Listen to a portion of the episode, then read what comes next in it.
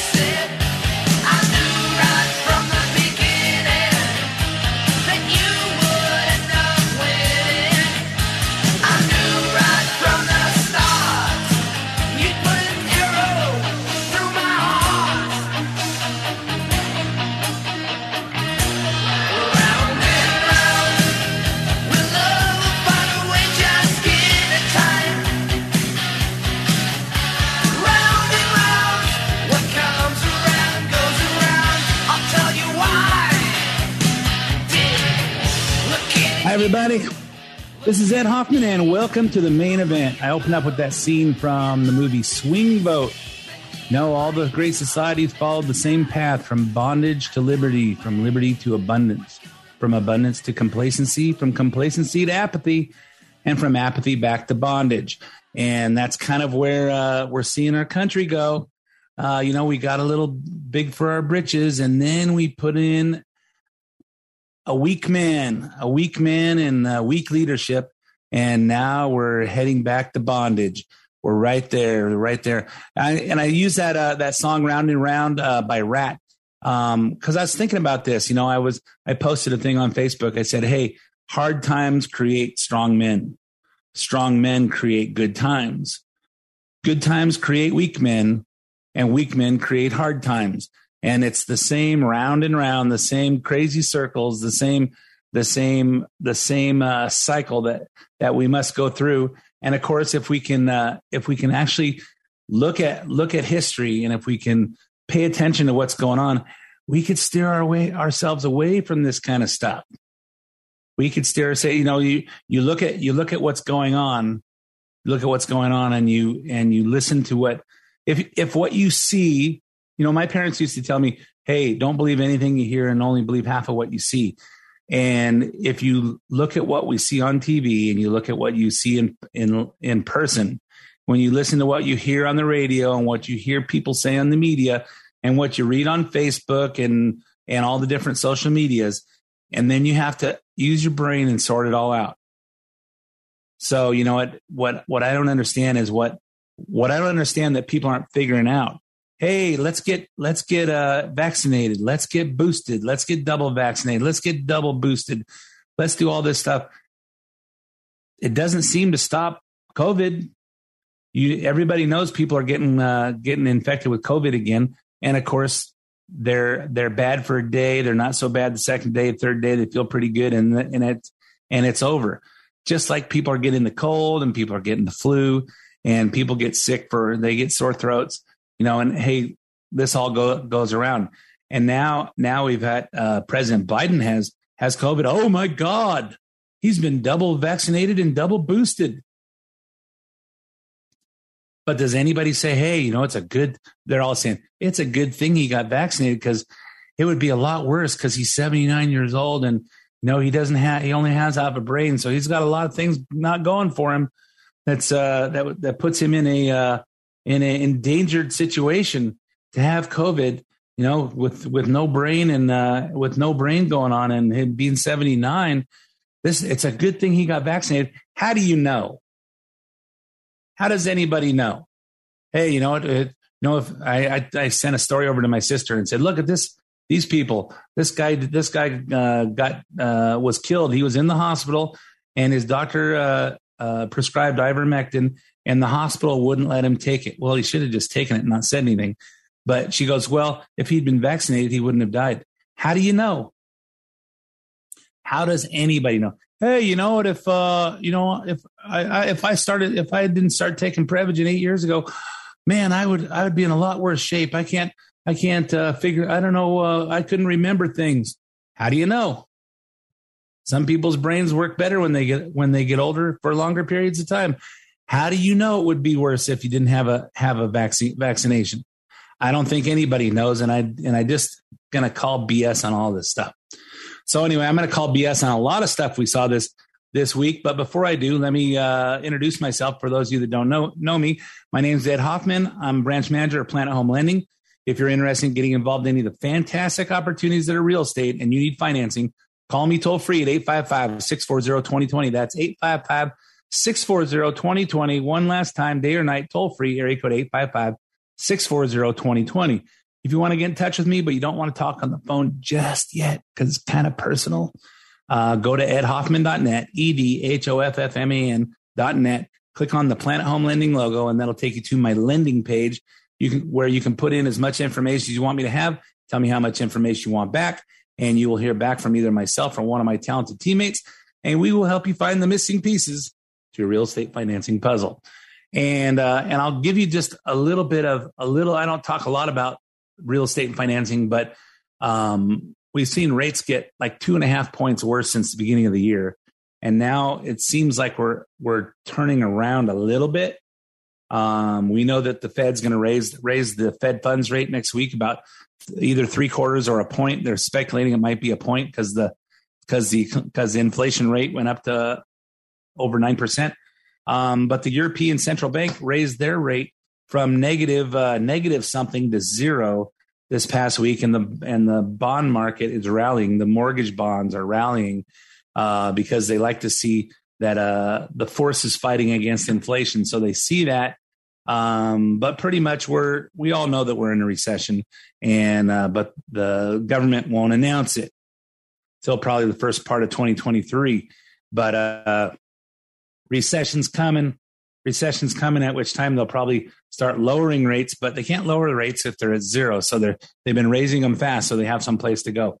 So anyway, if you're thinking about refinancing a piece of property you own, or buying a piece of property you'd like to own, or checking into one of those reverse mortgage things, call me 855-640-2020 or go to edhoffman.net. Click on the Planet Home Lending logo.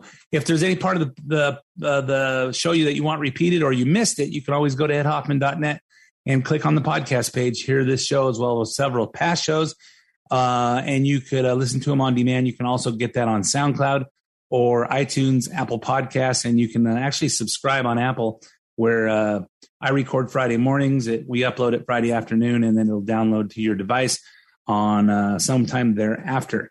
And if you have comments on the show, send me an email to ed@edhoffman.net. And just in case you need to know how to spell Ed, it's ED. Some people try spelling Ed with two D's, and I don't know. So where does that come from?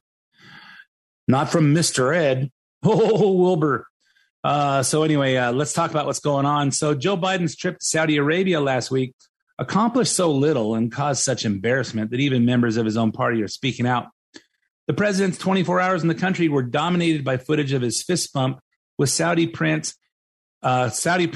Prince Mohammed bin Salman, nicknamed MBS, the leader believed to be responsible for the murder of Washington Post journalist Jamal Khashoggi 4 years ago.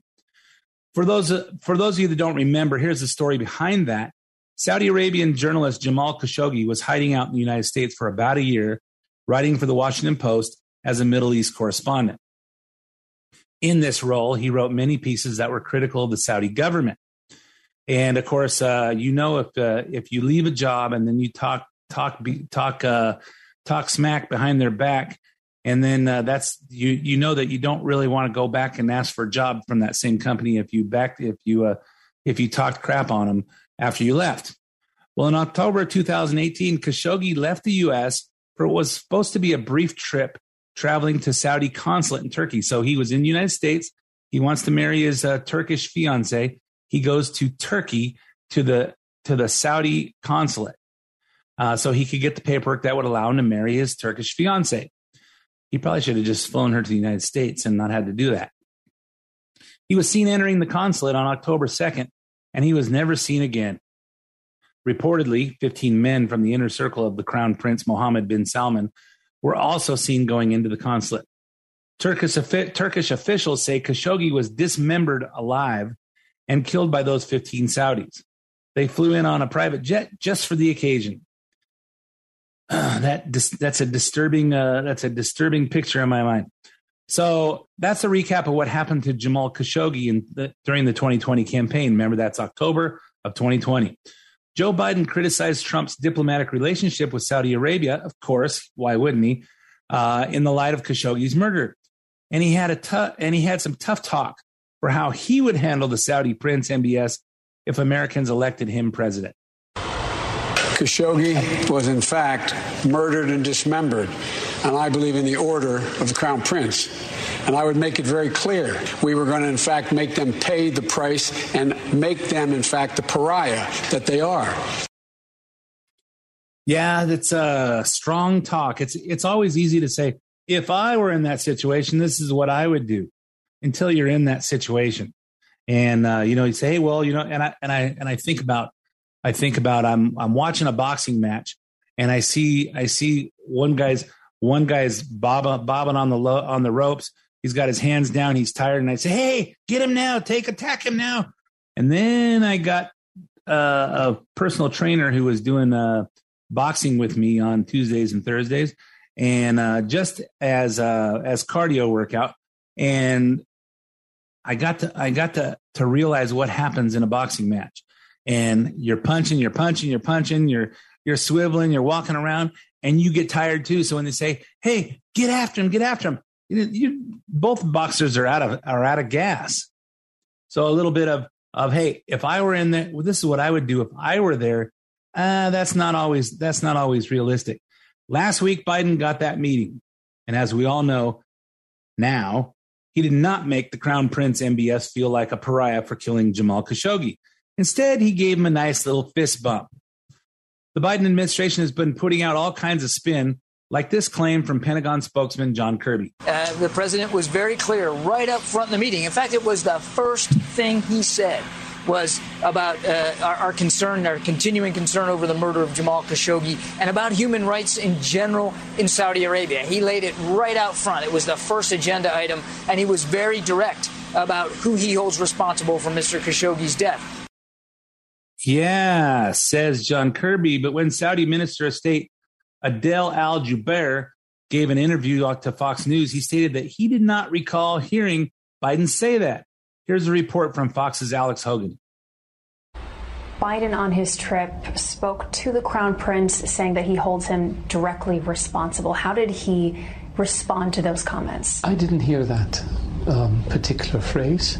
As the president arrived back at the White House, journalists asked him about our interview and whether the minister is telling the truth about hearing the president's accusation. Biden swiftly responded, no. Important, I'm only going to ask you this one time. Is the work that you turned in your own? I can't lie to you, Dean Martin. Yes, it is. I'm satisfied. Well, Biden said, we asked Biden, is the Saudi minister of state telling the truth? No. Okay, I'm satisfied. Amazing. Well, somebody's lying. It's either the Saudi minister of state or it's President Biden. Who could it be? And of course, if we suggest that the Saudi minister of state, how could you take the word of the Saudi minister of state over our own president? Because it sounds more likely to me. So now some very recognizable Democrats are blasting Biden for this fail. Adam, steaming pile of Schiff, tweeted out, if we ever needed a visual reminder of the continuing grip oil-rich autocrats have on the U.S. foreign policy in the Middle East, we got it today. One fist bump is worth 1,000 words. And here are two more Democrat voices you might recognize. You have a leader of that country who was involved in the murder of a Washington Post journalist. I don't think that that type of government should be rewarded with a visit by the President of the United States. Going from calling MPS a pariah to fist-pumping him was really disappointing. This whole trip sends the wrong message. I just don't believe that we should be maintaining a warm relationship with a dictatorship like that. Yeah, you know, it's a tall job. It's a tall order to get somebody to make Bernie Sanders look intelligent, and or Ilhan Nur Sayed Elmi to make them look intelligent. But Biden was up for the task. You know, if the whole purpose of this trip to Saudi Arabia was to let every world leader in the world watching this see that we're weak, mission accomplished. So, of course, that's not the only fail from Biden's Saudi Arabia trip. He also came away from the meeting without any agreement from the Saudis on increasing their output of oil, which America wouldn't need if he hadn't sold off our reserves to the other countries 2 weeks ago, or if he was willing to drill on our land. In fact, the price of crude right after his trip rose 5% to $106.27 on Monday. In the aftermath of the trip, it came down a few days later, and now it's right back up there. As of Friday morning, it's $105.25 per barrel. And reportedly, not only was there no agreement on increasing oil production, there was not even a discussion of it. From the New York Post, the prices shot up on Monday following comments by Saudi Foreign Minister Prince Faisal bin Farhan al Saud, who said the topic of OPEC plus boosting oil supply wasn't even raised during a summit meeting between Biden and the other Arab leaders. Then why did he go there? Why did he go there at all? That fist bump was not very productive.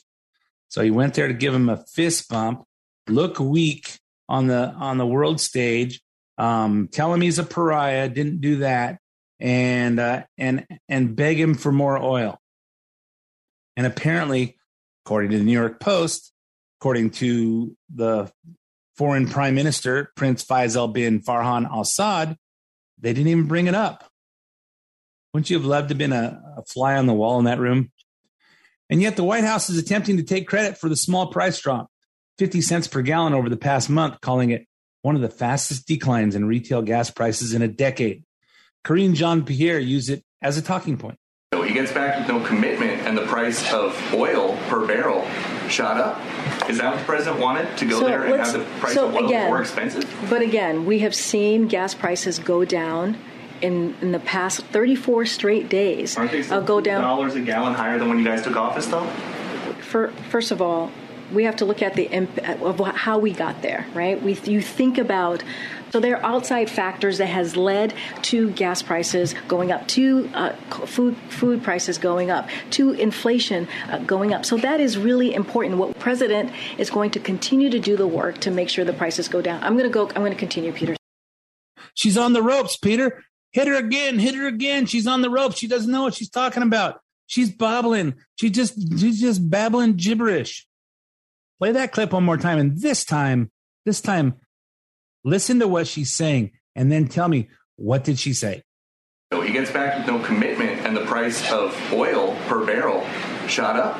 Is that what the president wanted, to go there and have the price of oil more expensive? But again, we have seen gas prices go down in the past 34 straight days. Aren't they still $2 a gallon higher than when you guys took office, though? First of all, we have to look at the impact of how we got there, right? You think about, so there are outside factors that has led to gas prices going up, to food prices going up, to inflation going up. So that is really important. What the president is going to continue to do the work to make sure the prices go down. I'm going to continue, Peter. Yeah, we have to think about how we got here to begin with. Well, let's look at that. Let's look at it. It's not all outside influences. It's inside influences. Maybe if Biden had taken off from Andrews Air Force Base, where Air Force One starts at, And instead of going east, why didn't he just go west and go over to Texas and ask them for more oil, or over to Alaska and ask them for more oil, or go to North Dakota and ask them for more oil? Let's get the pipeline going. This would fix everything. Let's think about how we got here. We know how we got here. We all know how we got here, and you're not fooling anybody out there. Just stay here in the United States. You know, Trump would say, hey, screw you guys. We don't care about Saudi. We don't care about Venezuela. We don't care about Russia. You guys go do your thing. We're going to drill our own, and you guys fight for whatever's left. We're going to drill our own. Hey, we don't need Chinese imports. We're going to bring everything back. There's nothing that China manufactures that we can't manufacture. So we'll bring all that stuff to the United States. And if it costs too much, then we'll reduce regulations. So it's less costly. And you know, the impact of that, the strength of the United States. Hey, you know, do you really want to pay 10 cents more for a dollar product or 25 cents more for a T-shirt or something because made in the United States? Do you mind doing that if you have $2 a gallon gas? I'm thinking that if you look at the big picture, we want Trump back. Oh, but people don't want to vote for Trump. We don't want to vote for Trump because he's so divisive and he says mean things and we don't like him. Yeah, I have a feeling that even the Democrats out there are going, I don't like Trump, but life was sure a lot easier when Trump was here. No, we didn't have that old guy telling us how we're just going to have to put up with this stuff because the climate change, people. We have to protect the environment, which we're going to get to right now. So what does the president do every time he fails at something? Create a distraction. The old look over here tactic. So and at this point, Biden has had so many failures that there's a full-blown plan behind the scenes to stop him from running for a second term. They're tired of him going, hey, you know, but look at this. Well, you know, when Trump was in here, hey, guess what, buddy? This is your disaster. It's your fiasco. It's not Trump's. Trump took the fiasco that was Biden administration and he turned it around, even though you guys fought him every step of the way. And now we've got all kinds of illegal immigrants in this country all over the place committing crime and creating havoc. You guys lowered the standards for being in jail. You guys did everything that is create the crime, the homelessness, everything, and the high price of gas, which turned into the high price of everything else. You guys created it. Can't blame it on Trump.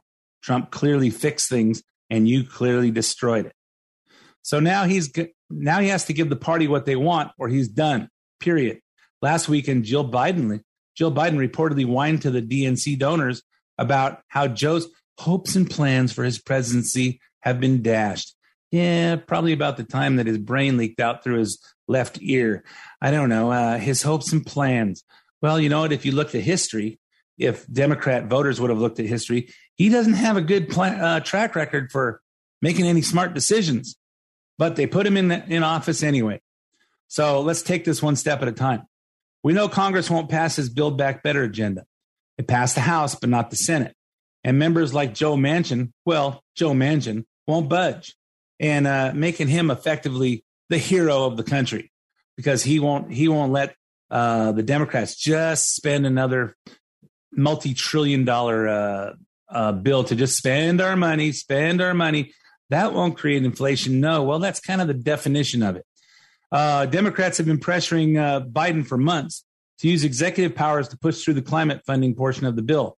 Never mind that the New York Times poll last week only said that only 1% of voters even think climate's even a priority.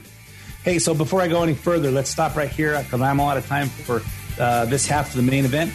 So stay tuned for 5 minutes traffic, weather, and sports, and I'll be right back with lots more. Hi, this is Ed Hoffman, branch manager of Planet Home Lending, LLC, and host of The Main Event, heard weekends right here on AM 590 The Answer. I'm sure by now you've heard interest rates have jumped up over the last few months, but so have home values. So what does that mean to you? If you're carrying a bunch of credit card debt, or you don't have money to pay your tax bill, or just needed extra money to fill up your gas tank, now may be the perfect time to do a cash-out refinance to consolidate those bills or get some extra funds in your bank account while your equity is so high before rates get any worse. If you or your spouse are 62 years or older, higher values make reverse mortgages that didn't work before work now. To see how we can make the numbers work for you, call me toll-free at 855-640-2020. That's 855-640-2020, or go to edhoffman.net and click on the Planet Home Lending logo. Ed Hoffman, Retail Branch Manager, NMLS ID 9921, Branch NMLS ID 2275209. Planet Home Lending, LLC, NMLS ID 17022. Planet Home Lending, LLC is an equal housing lender and licensed by the California Department of Financial Protection and Innovation under the California Residential Mortgage Lending Act. AM 590, The Answer.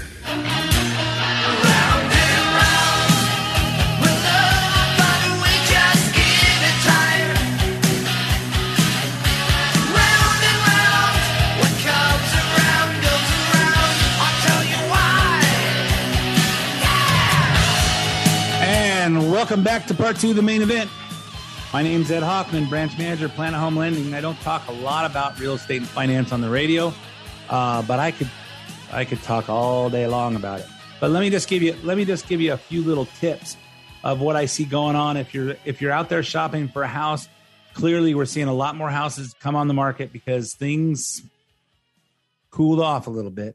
So sellers that were thinking about getting ready to get their house on the market, they suddenly put their houses on the market.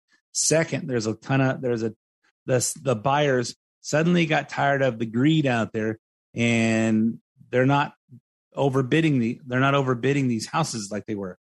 And we're seeing houses come on the market, and then a week later, big price drops.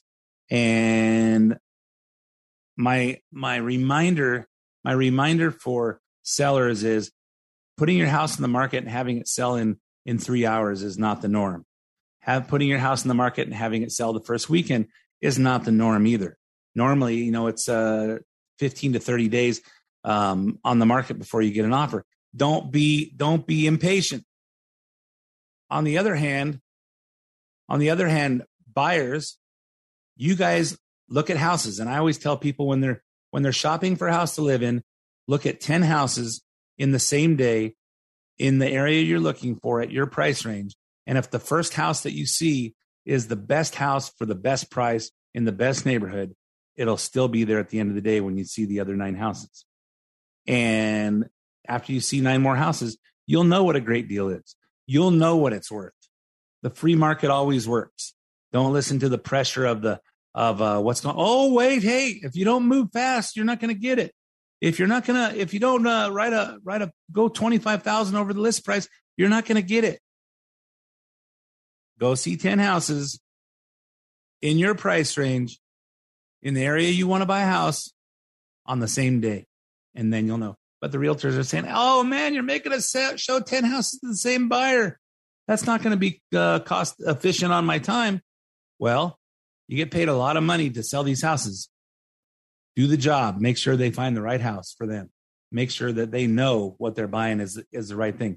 If you're a seller, hey, you're never going to sell at the exact top, and you're never going to buy at the exact bottom.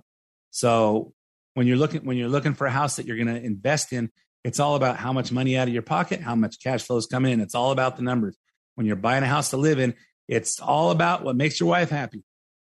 So make your wife happy, but go see 10 houses in the same day in the same area, at the price that you're qualified at, and then you'll know. Then you'll know that you knew that you know that this is the right house to bid on, and you'll know what the price is. Don't depend on someone else to tell you.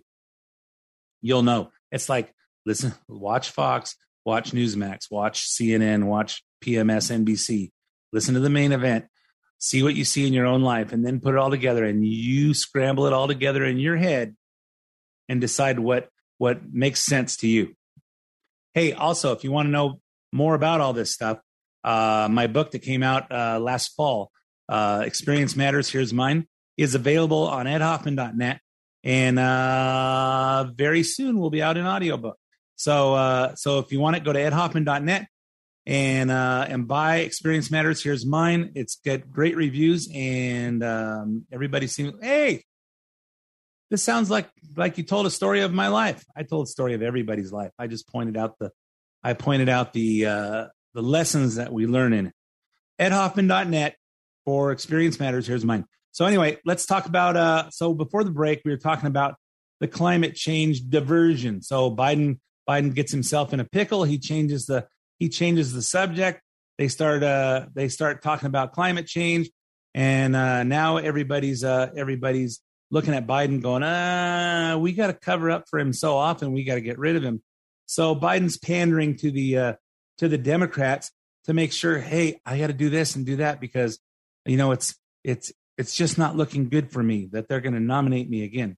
He won't even be alive in 2024, not mentally anyway. So in the fallout of the failed Saudi trip, as Democrats continue to lose faith in him, we heard that Biden might declare a national climate emergency at his Massachusetts coal plant speech on Wednesday. Here's the idea. If he makes it an official emergency declaration, funds can be redirected without congressional approval. So we know that Congress is in charge of the purse, in charge of what we spend our tax money on. But if he declares a national emergency, then he can just direct it without getting congressional approval. On Tuesday evening, we heard that he would not be making an official declaration yet. But at the event Wednesday, he did announce it, sort of. I come here today with a message. As president, I have a responsibility to act with urgency and resolve when our nation faces clear and present danger. And that's what climate change is about. It is literally, not figuratively, a clear and present danger. The health of our citizens and our communities is literally at stake. In the coming days, my administration will announce the executive actions we have developed to combat this emergency. We need to act. But just take a look around. Right now, 100 million Americans are under heat alert. Extreme weather is already damaging our military installations here in the States, and our economy is at risk, so we have to act. Extreme weather disrupts supply chains, causing delays and shortages for consumers and businesses. Climate change is literally an existential threat to our nation and to the world. Oh, my God, a clear and present danger. 100 million people are under heat alert. Hey, Joe, it's called summer. It's called summer. It's hot every summer. Oh, my God. We were in Bullhead City a couple weeks ago. It was 115 degrees. It's always 115 degrees in Bullhead City in the summertime. I mean, I've seen it almost. I think there was one time that it was almost 140 degrees. And say, hey, you know what? Keep the doors closed and the air conditioning on, or stay in the pool, or get on your boat. And when it gets too hot, stop the boat in the middle of the lake and jump in and cool off. It's called summer, Joe. You know, it's a, hey, we're talking about all this climate change. Climate change, you know, I've been noticing for the last 60 years since I've been on this planet, I've been noticing climate change all over the place. Every 3 months, it goes from hot to cools off to cold. And then it starts to warm up, and then it gets hot, and then it cools off, and then it's cold. It's called summer, fall, winter, spring. It's affecting our supply chain. Yeah, because all the truck drivers that are moving the supply chain have to turn their air conditioners on in their truck, and that makes the gas go faster because it burns when you burn more gas with the air conditioner on. But they can't just open the window because it's too hot, so they leave on the air conditioner, and that creates a supply chain problem. Not because of the heat, because the price of gas is so high, because you turned off the supply. And then, of course, we have truckers that are super hot because they're outside their trucks in Oakland because they're blocking the port. So they're protesting that California had passed AB5 and is putting it into enforcement as of last week. And now if you're an independent trucker, if you're not an employee of a union-based company, you can't drive. So all these truckers, which I understand is about 70% of everything that gets moved by an independent trucker, meaning a trucker that owns his truck, pays his gas, pays for his tires, pays his insurance, and bills by the load. Doesn't change any of the finances of trucking. All it does is not put an employer in there. And if the employers aren't in there, then I guess the unions can't get their dues. So now you've got truckers in Oakland blocking the port. So what does that do? Is that climate change? oh, and those truckers are out there in the parking lot with their trucks blocking everything, and they don't have air conditioning when they're not in their trucks. I don't think it's climate change, Joe. It's idiocy. So just how much taxpayer money are we throwing at this national climate emergency? Here it is. When it comes to fighting for climate change, I will not take no for an answer. That's why today I'm making the largest investment ever, $2.3 billion, to help communities across the country build infrastructure that's designed to withstand the full range of disasters we've been seeing up to today. Extreme heat, drought, flooding, hurricanes, tornadoes. Right now, there are millions of people suffering from extreme heat at home. So my team is also working with the states to deploy $385 million right now. For the first time, states will be able to use federal funds to pay for air conditioners in homes, set up community cooling centers in schools where people can get through these extreme heat crises. This is the United States of America. When we put our hearts and minds to it, there's not a single thing beyond our capacity. I mean it. When we act together, and of all things we should be acting together on, it's climate. It's climate. This is the United States. When we put our heart and minds to it, there's not anything we can't accomplish. Oh my God, that's so patriotic. Why didn't he say that in front of Mount Rushmore on 4th of July? It just sounds like one of those speeches. I don't know, but we're going to spend $2.3 billion for this existential threat.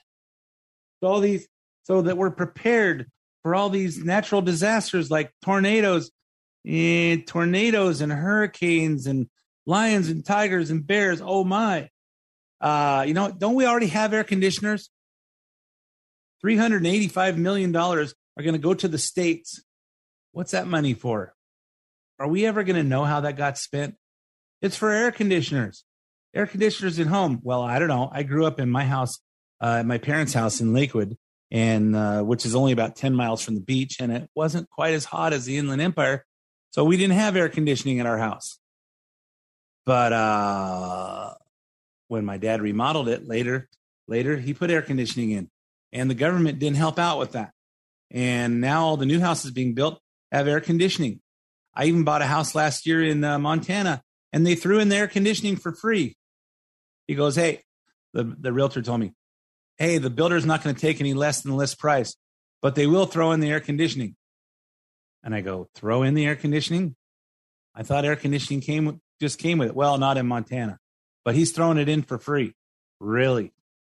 How generous of him. That's in Montana. So in the hot states, in the states where it's hot, everybody has air conditioning. Oh, and the schools and the community centers. The schools are already air conditioned. So what are we doing with that $385 million? We're just giving it away to politicians. There's a reason why people spend $1 billion to get a job that pays $400,000 a year, because there's a lot more that goes out, and there's a whole bunch of money that you're in control of that is just a bottomless pit of cash. And where did that cash come from? Us, the taxpayers. So it's pretty amazing. So as you've heard by now, there's also a point that Biden's climate emergency speech where he announced that he has cancer. The first frost, you know what was happening. It had to put on their windshield wipers to get literally the oil slick off the window. That's why I and so damn many other people I grew up have cancer, and why for the longest time Delaware had the highest cancer rate in the nation. He and so many other people in Delaware have cancer? I didn't know he had cancer. According to the spin from the White House, he's talking about skin cancer. And I guess lots of people have had lesions and little cancer marks on their skin taken off. But I don't think those are caused by oil in the air from factories. I think it's by the sun. And of course, my wife tells me that she was a sun goddess. She was a sun goddess in her young days, and she put a cooking oil on her body to get tan faster. Is that what he's talking about? Oil got on his body and it made him get tan faster. When all the kids at the pool were jumping on his lap, all the cockroaches and little kids jumping on his back, and he had hairy legs, and the kids would like to put water on his hairy legs and watch the hair stand up when the sun dries them off. Oh my God. And he loves kids on his lap. Pay attention, folks. Turns out he just has dementia. Oh, and COVID. Forgot to mention that. Hey, folks, guess you heard this morning I tested positive for COVID. But I've been double vaccinated, double boosted. Symptoms are mild. And I really appreciate your inquiries and your concerns. But I'm doing well. I'm getting a lot of work done. I'm going to continue to get it done. And in the meantime, thanks for your concern and keep the faith. It's going to be okay. Yeah, keep the faith. And of course, Thursday when it was announced that he had COVID, I see Dr. Mark Siegel come on and say, hey, he's getting Paxlovid and everybody, and he's going to be okay. And then somebody said, well, isn't Paxlovid the same thing that Fauci took when he got it? And Fauci said it made it worse. Oh yeah, but it's gonna be good for Biden because he's got vaccinated and double vaccinated and double boosted, and Paxlovid's gonna be the best. When did Mark Siegel sell out? He used to be able to say, they're over it, they're panicking to this thing. You don't need to wear a mask, blah blah blah. They're overblowing this thing. Now he's a complete sellout. So I would bet the Democrats are panicking because they go, oh my God, what if this goes bad? We haven't got rid of Kamala Harris yet, and she could slide into the White House. Oh my God, what are we going to do? The Republicans have been thinking the same thing for the past 2 years, but now the Democrats are having that same thing. But climate is not the only fake emergency this White House is planning to announce. They're also planning to announce a healthcare emergency over what? What else? Abortion. From Politico this week, the proposal would rely on powers under the Public Readiness and Emergency Preparedness Act, PrEP. That's why all these laws sound so stupid, is because they're going to make acronyms out of them. Public Readiness and Emergency Preparedness Act, reserved for the public health emergencies to shield doctors, pharmacies, and others from liability from providing abortion pills, even in states that have outlawed or severely restricted the procedure. So let's see. The Supreme Court decides in the 1970s that, based on Roe versus Wade, that abortion is constitutionally protected. Then in 2022, so that makes it legal all over the place. It says, hey, it's constitutional right. Then in 2022, the Supreme Court says, well, it's not really a constitutional right. This should go back to the states. And then that gives the states a Some of the states made big restrictions on abortion, as they should have. So then there's the abortion pill, which isn't actually doing abortion. It's a pill that makes your body have its own abortion. So they want to protect. They want to make sure that, well, since it's really kind of like giving abortions, that we're going to protect the pharmacies and the doctors from doing this. So if at first the court and the laws don't support what you do, figure out ways to get past it. This week, the House passed two bills, neither one of them which will pass the Senate.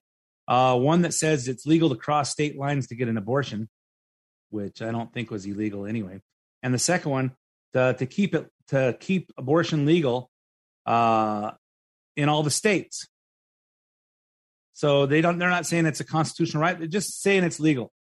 Neither one of these will pass the Senate, but it's kind of a symbolic thing that they're doing. Reminds me of a scene from Primary Colors. You never surprised me. Do you know almost no one stepped up and voted with us because it was right? They always asked for a Lulu. Lulu? It's New York for artificial sweeteners. Anyway, we'd win, and then we'd be gutted in the Senate.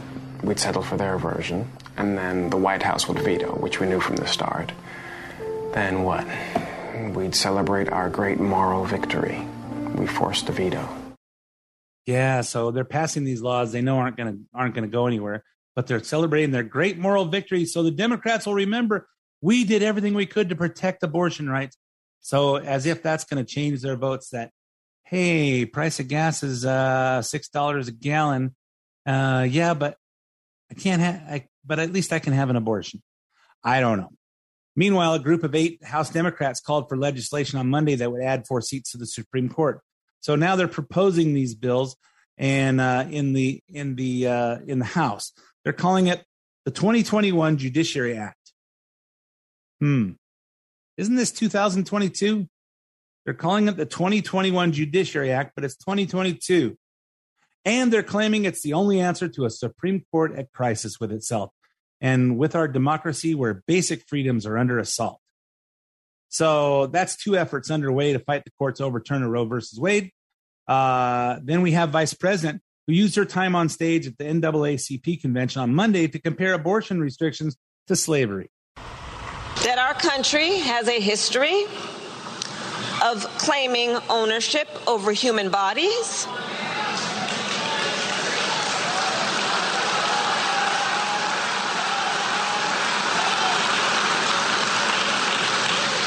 And today, extremist so-called leaders are criminalizing doctors and punishing women for making health care decisions for themselves.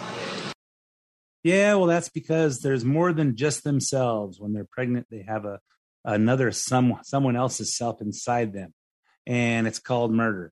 So, and finally, we have the demonstration that resulted in the arrest of two brave members of Congress, Alexandria Ocasio-Cortez and Ilhan Nur Sayed Elmi, participating in an abortion protest outside the Supreme Court. Both congressmen were led away peacefully by officers, unrestrained, and yet both of them held their hands behind their backs as if they were handcuffed. Gee, it's almost like they planned this. I don't know. In Omar's case, let's say Nur Sayed Elmi's case, an officer wasn't even escorting her. Somebody tweeted out, "In this clip, Ilhan Omar appears to be wearing fake handcuffs and walking away with her alone with her hands behind her back because she apparently arrested herself." And in AOC's case, one of her hands went up at one point to give the cheering crowd a fist pump, something you can that you can't really do if you're handcuffed. And I say a fist pump, I call it more of a power to the people kind of a symbol. After hearing the people weren't falling for it, AOC responded on Twitter, "No faking here. Putting your hands behind your back is the best practice while detained, handcuffed or not, to avoid escalating charges like resisting arrest." Oh, so she's starting to point fingers at the cops now. And now because this woman never stops talking about herself, she went to her favorite platform, Instagram Live. Republicans' favorite hobby is to make conspiracy theories out of everything to distract you and keep you from talking about what's actually important, which is the fact that they are trying to take away your right to bodily autonomy. If I was faking that, why would I intentionally fist pump somebody? It's so silly. Yeah, exactly. Why would she do it? Because she forgot that she was pretending to be arrested and got overwhelmed by the crowd cheering her on, and she couldn't help herself. Put up her fist and take a bow. She would have curtsied, but she wasn't wearing a dress. So she just, the Democrats are just out of control. They're out of control, and they have no responsibility for what they do. They, hey, we're paying them. The Congress people get $172,000 a year, plus they get all their expenses paid, and they're just doing whatever they want. There's no responsibility. They don't feel like they have to serve the people. The people serve them. I got elected, so everybody served me because I'm special. It's people spending our money that is irresponsible. And let me end the show with a little story that I noticed. I sold my big commercial building on the 60 freeway 2 months ago, and of course the buyer tells me, "Hey, you got 13 air conditioners and they're 16 years old. But you need to lower the price of the building $100,000." And I go, "Why?" "Because we need to replace them. They're 16 years old." "Yeah, they've been serviced regularly for 16 years and they all work."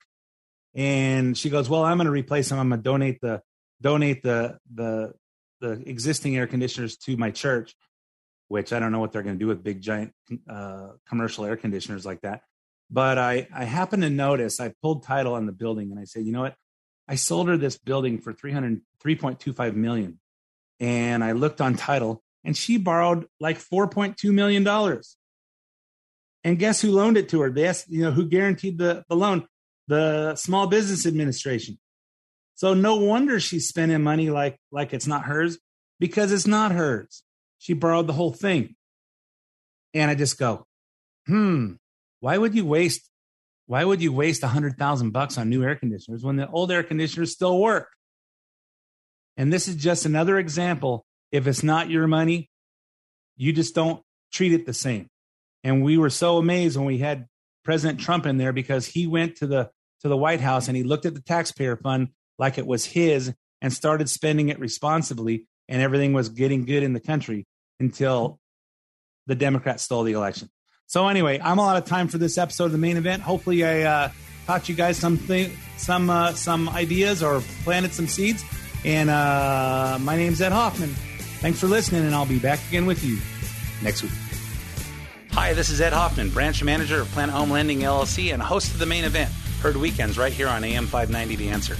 I'm sure by now you've heard interest rates have jumped up over the last few months, but so have home values. So what does that mean to you? If you're carrying a bunch of credit card debt, or you don't have money to pay your tax bill, or just needed extra money to fill up your gas tank, now may be the perfect time to do a cash-out refinance to consolidate those bills or get some extra funds in your bank account while your equity is so high before rates get any worse. If you or your spouse are 62 years or older, higher values make reverse mortgages that didn't work before work now. To see how we can make the numbers work for you, call me toll-free at 855-640-2020. That's 855-640-2020, or go to edhoffman.net and click on the Planet Home Lending logo. Ed Hoffman, Retail Branch Manager, NMLS ID 9921, Branch NMLS ID 2275209. Planet Home Lending, LLC, NMLS ID 17022. Planet Home Lending, LLC is an equal housing lender and licensed by the California Department of Financial Protection and Innovation under the California Residential Mortgage Lending Act. AM 590, The Answer.